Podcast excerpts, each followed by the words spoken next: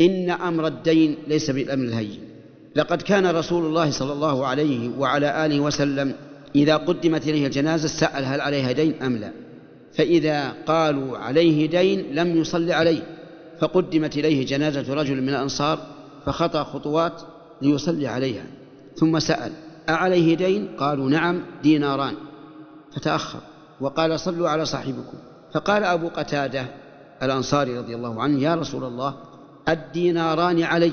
قال حق الغريم وبرئ منهم الميت. قال نعم يا رسول الله. يعني أنا ألتزم بحق الغريم والميت بريء من ذلك.